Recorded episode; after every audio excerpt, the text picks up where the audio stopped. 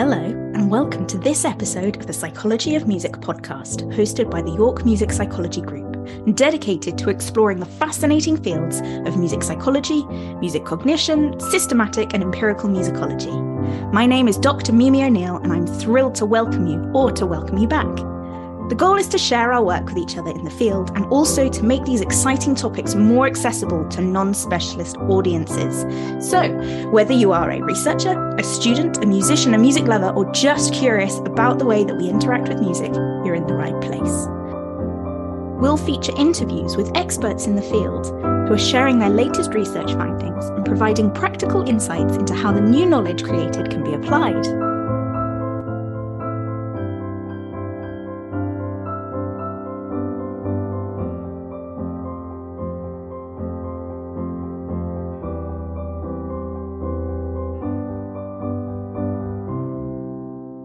Our guest this week is Jan Stupacher, an assistant professor at the Centre for Music in the Brain at Aarhus University in Denmark. His research interests include rhythm perception and production, sensory motor synchronization, social interaction in musical contexts, the experience of flow in musical activities, and the pleasurable urge to move to music, also known as the experience of groove.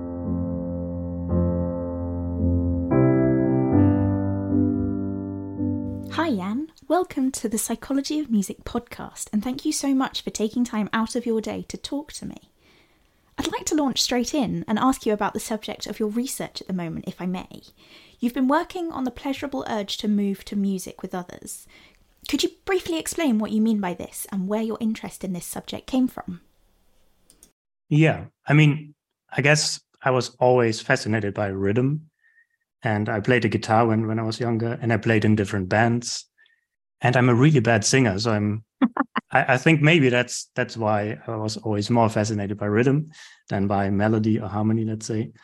Um, and I studied psychology, and at the end of my of my studies, I did a research project at uh, Max Planck Institute in Leipzig. That's the uh, Max Planck Institute for Human Cognitive and Brain Sciences, I think.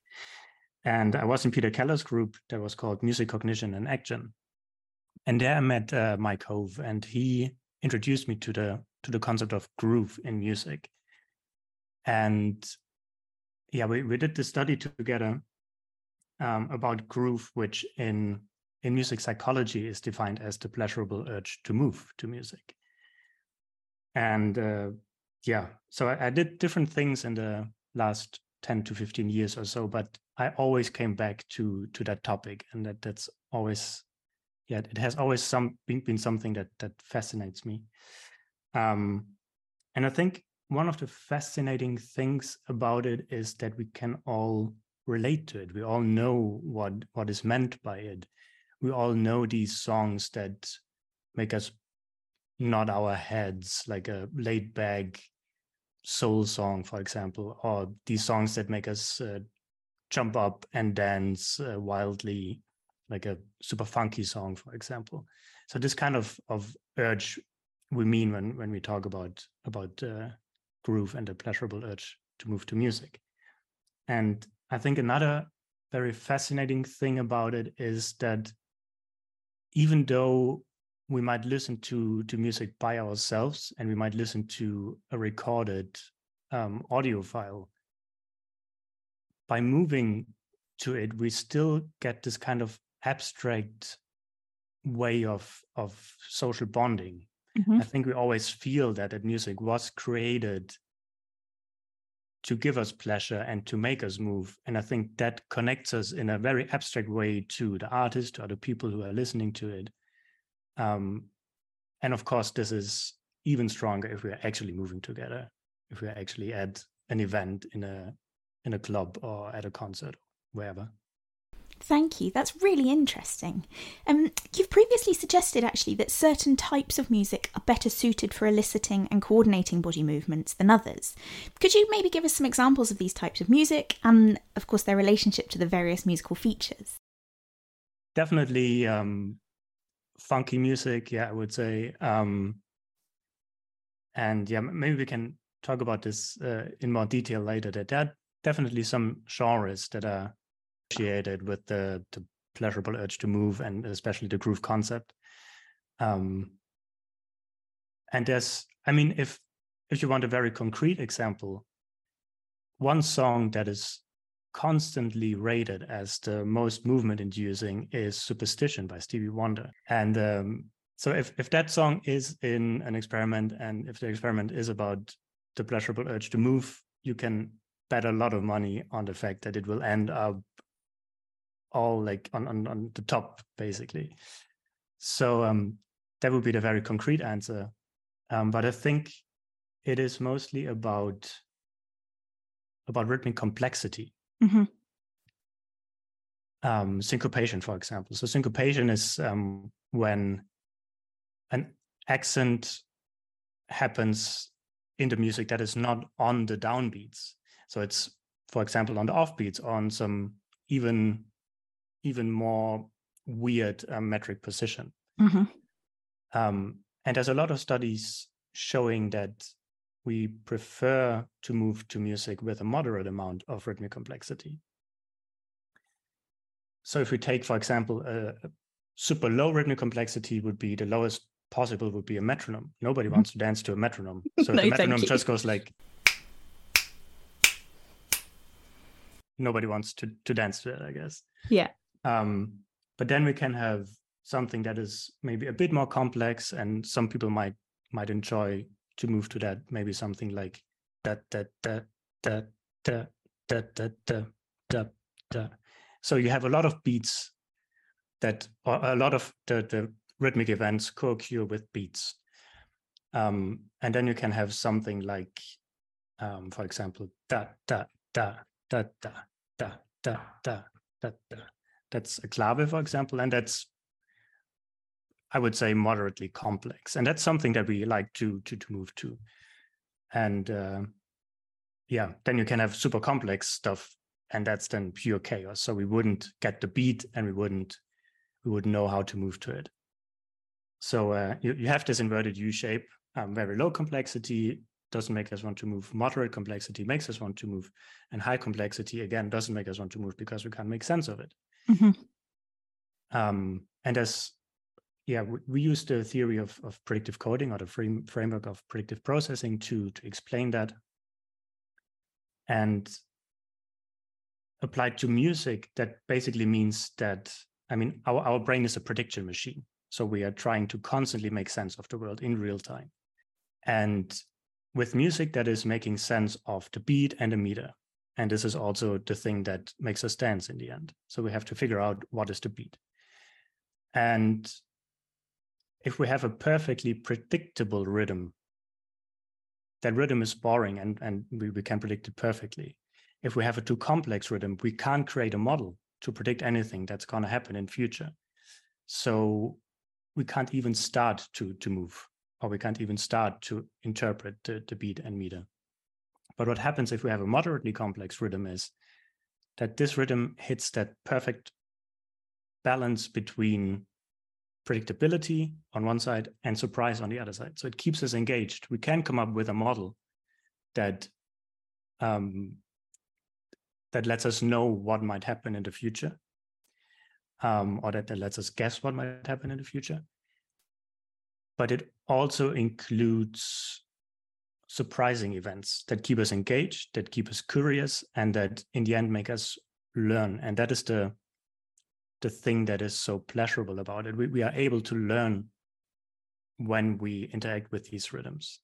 And adding movement to these rhythms is a way to to kind of test the model and to add an extra layer to the model because otherwise we only have the audio signal and by adding our movements to the rhythm we can kind of test if the beat that we're moving to kind of fits or not and we also add this extra layer of proprioceptive input that comes from our body um, to be able to understand the whole model better, kind of, if that makes sense.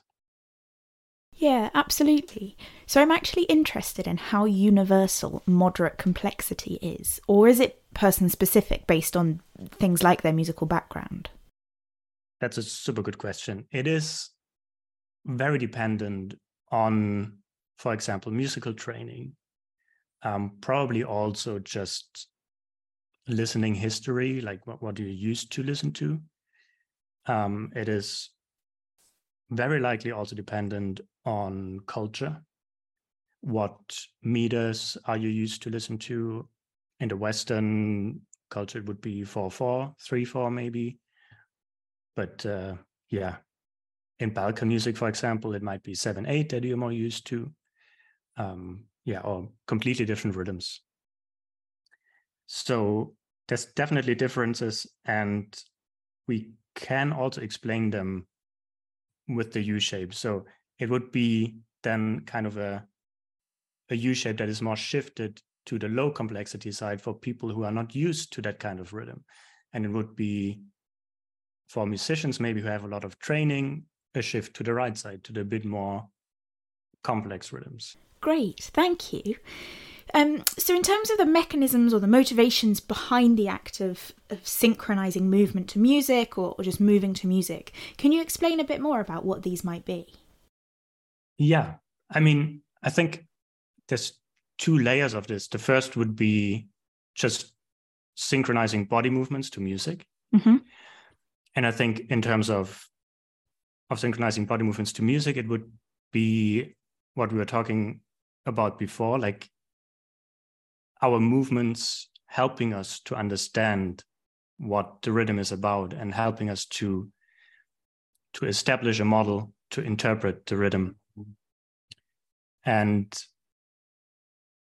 yeah this this is what gives us pleasure this kind of figuring out that riddle of the rhythm and and figuring out what beat is the underlying beat that lets us um, kind of make sense of the rhythm. That is something that is fun. And as soon as we figure it out we have this pleasurable pleasurable moment where we're like okay now i finally got it.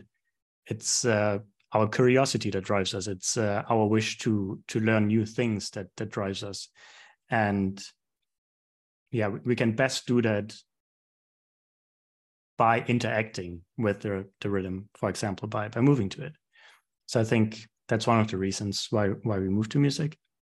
But then we can also see or we, we can also look at the social component synchronizing with another person and i think especially when we synchronize our movements to music there's a, a lot of a lot of studies including some of our own um, that show that when we synchronize our movements with another person, we like that person more. We bond with that person more and uh, we build more trust. Cooperation works better when, when we have been moving in synchrony before compared to asynchronously. So that's that's a really stable finding that that a lot of studies uh, have shown. And I think this shows us that music is and probably always was kind of a, a social toolkit to yeah to, to increase trust and to increase cooperation in communities between people and so on yeah that social that social bonding aspect is really interesting um, do you think what in what ways can we use that as a society or just in our day-to-day lives to to use music to foster those social bonds? I think more and more therapies actually use kind of yeah body focused or social focused um, interventions. So, for example, you could imagine to use them in individuals that have deficits in empathy or other kinds of, of social deficits. Um, we had a study where we could show that people with less empathy preferred to, or not preferred to, but bonded more with another person when they were moving in synchrony with a metronome, a super simple and kind of abstract timekeeper, compared to music, which is kind of social in its nature already. It is a social stimulus. And if you compare that to people with higher empathy, they actually bonded more with a person when they were moving with music compared to a metronome. So we had this interaction between music and metronome and uh, empathy. So this kind of gives us an idea that we have to think about what type of music or stimulus we are actually using in interventions with individuals that have different or who, who have different uh, traits like empathy for example. So one thing that comes to mind is um, people on the autism spectrum for example um, but also if it's movement and music supported uh, therapies, then that also applies to Parkinson's, for example. And this is actually also research that is done at the center here um, by Victor Pando-Naude. And he shows, for example, that in Parkinson's, we have also that, that U shape that is shifted to the lower complexity side because people struggle with consistent movements, they struggle with initiating movements. Um, when they have Parkinson's. And they actually prefer to move to stimuli that are a bit more predictable. So a bit on the lower complexity side. So yeah, I think it's super important to to keep in mind what type of music we are using for for these kind of, of interventions. But uh, in general, that's that's one application that that is already it's it's already been used um, and I think the more we learn about the, the traits of people and how they then interact with specific types of music, uh, the better those those interventions can be. On a broader perspective, we can apply moving to music together or just listening to music together to actually decrease societal division. Um, and one one super nice quote is actually from the band Funkadelic, who in the song One Nation Under a Groove, which is uh, very, very fitting, I guess, to the topic. Um, so in, in, that song, there's there's the line, "With the groove, our only guide, we shall all be moved."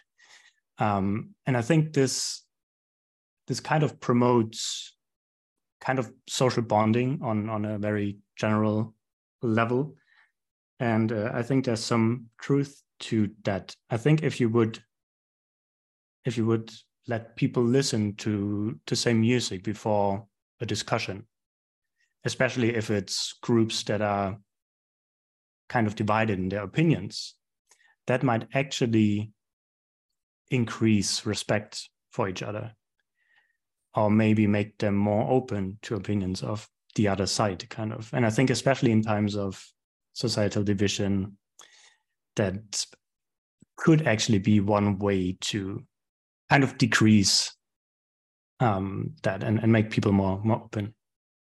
Wouldn't that be wonderful if music could serve that purpose in society? I mean, it, it sounds a bit too good to be true, but um, and of course that's it, it's it probably would be super silly to let people dance to the same music in Congress or whatever, but um, could be one way to to maybe yeah they won't look as silly as they do on a day to day basis, so I don't see any harm in trying.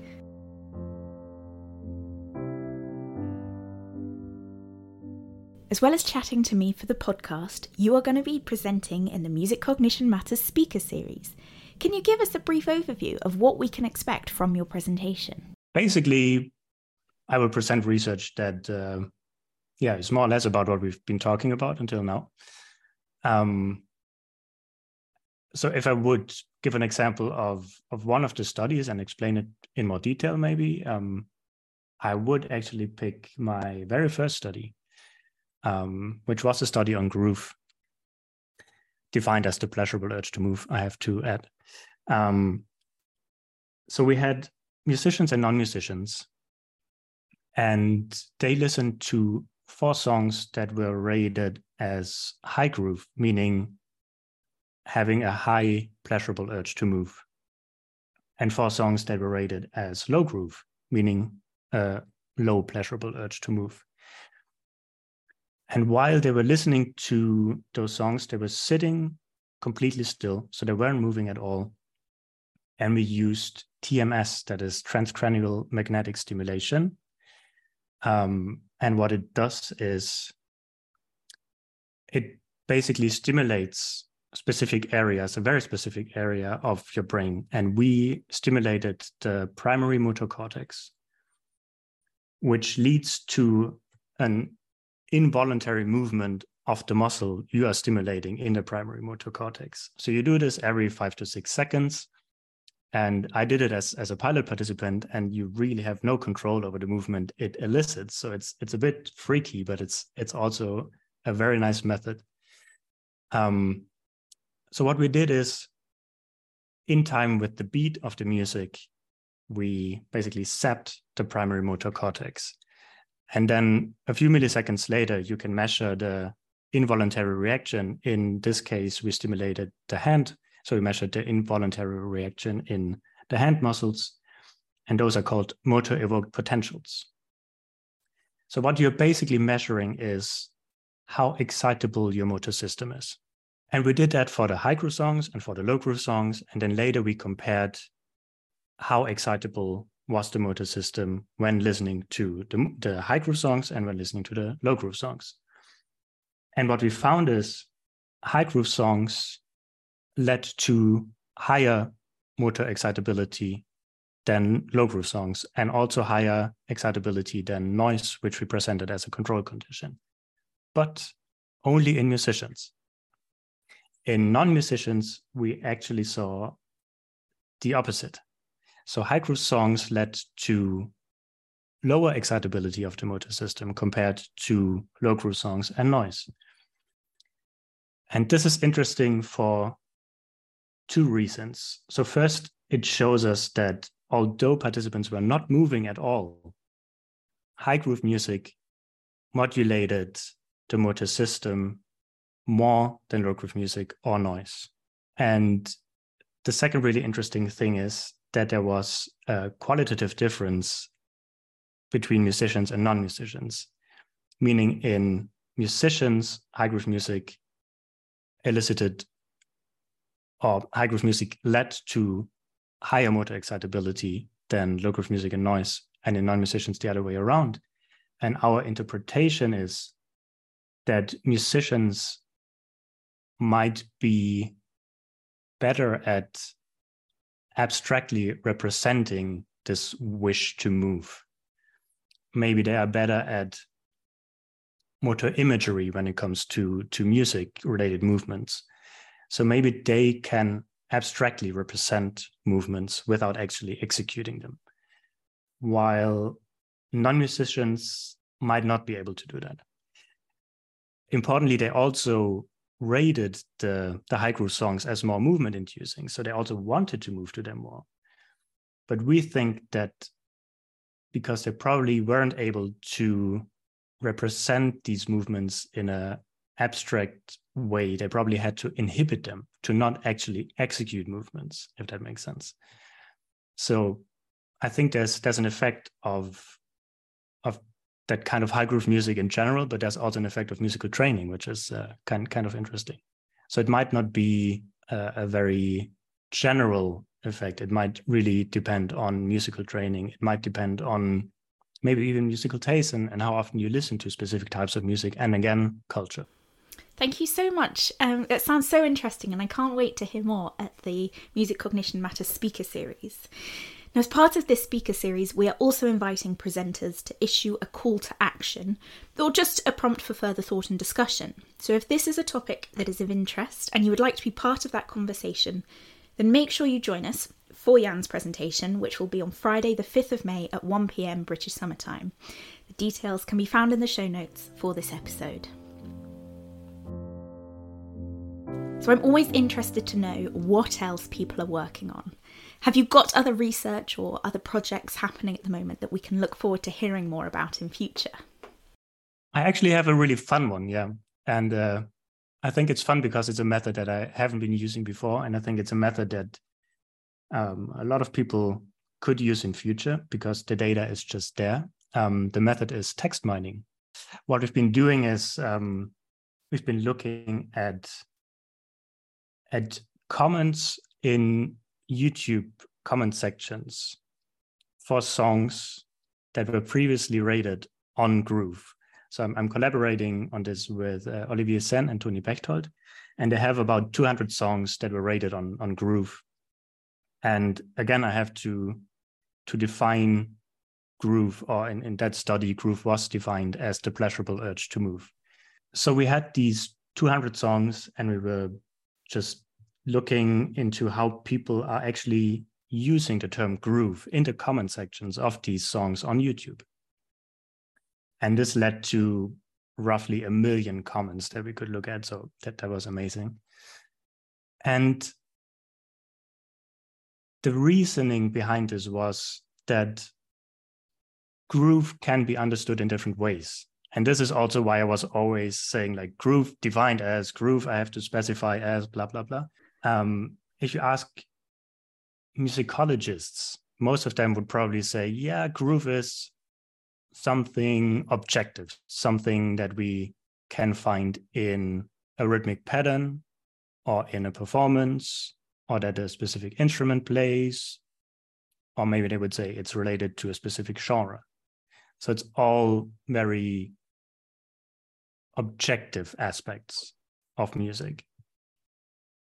But then if you would ask a music psychologist, for example, then they would probably say groove is the pleasurable urge to move because that's how Guy Madison and Peter Janata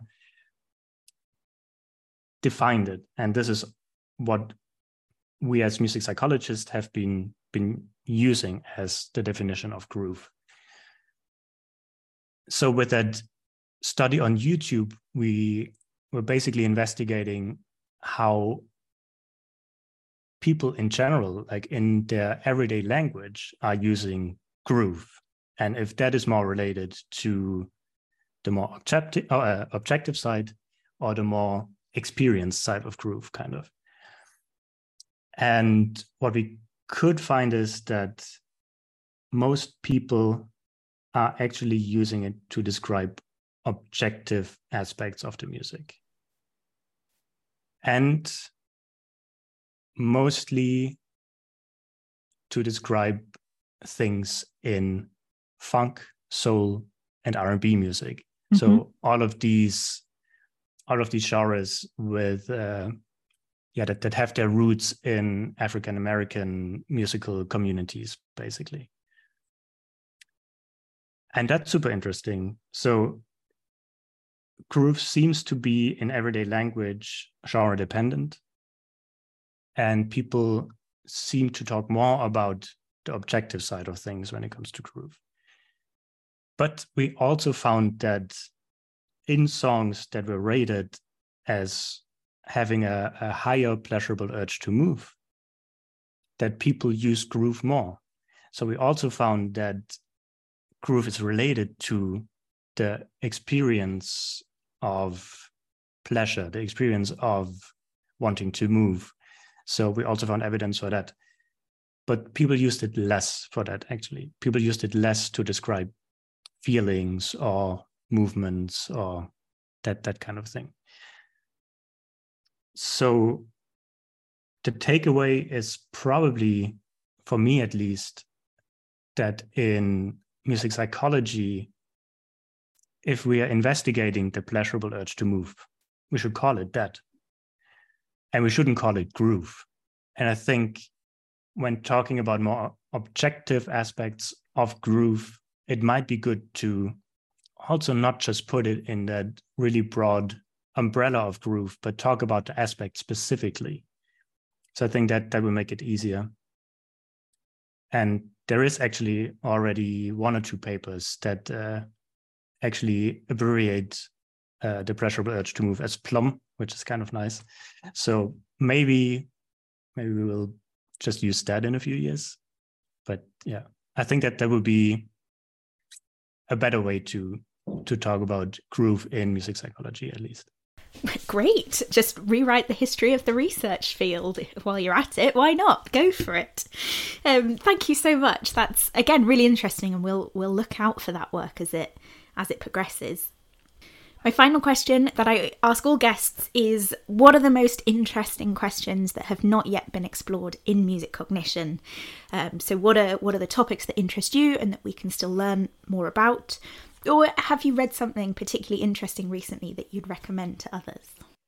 I think I would go back to the whole social bonding aspect because I think we we have a lot of paradigms now that that are social paradigms with music but I think that every study about music, in one way or the other, is about social aspects of music because music is that really social stimulus. So I think studies about emotion and music, studies about movement and music, even though they might be like individual studies that have nothing to do with uh, social or that that don't they don't apply a social paradigm i think they are all still about this abstract level of social bonding. And what i'm really looking forward to is to figure out how to actually measure that aspect. And i think this is something that in the next years we will figure out as as a community of researchers. And uh, I don't know how exactly yet, but I'm I'm really excited, and I think that I'm looking forward to, and that I'm most excited about. Great. What a lovely place to finish. Um, thank you so much for your time today and for sharing your work with me. I very much look forward to your Music Cognition Matters presentation. You can watch Jan's Music Cognition Matters presentation at 1 o'clock this Friday, the 5th of May, online. The link is in the show notes and can also be found at mus cog matters.glitch.me. Thank you. This was really fun. Thanks for listening, and I hope to welcome you back for our next episode in which we will be embracing neurodiversity in musical thinking and cognition with Caroline Cohen.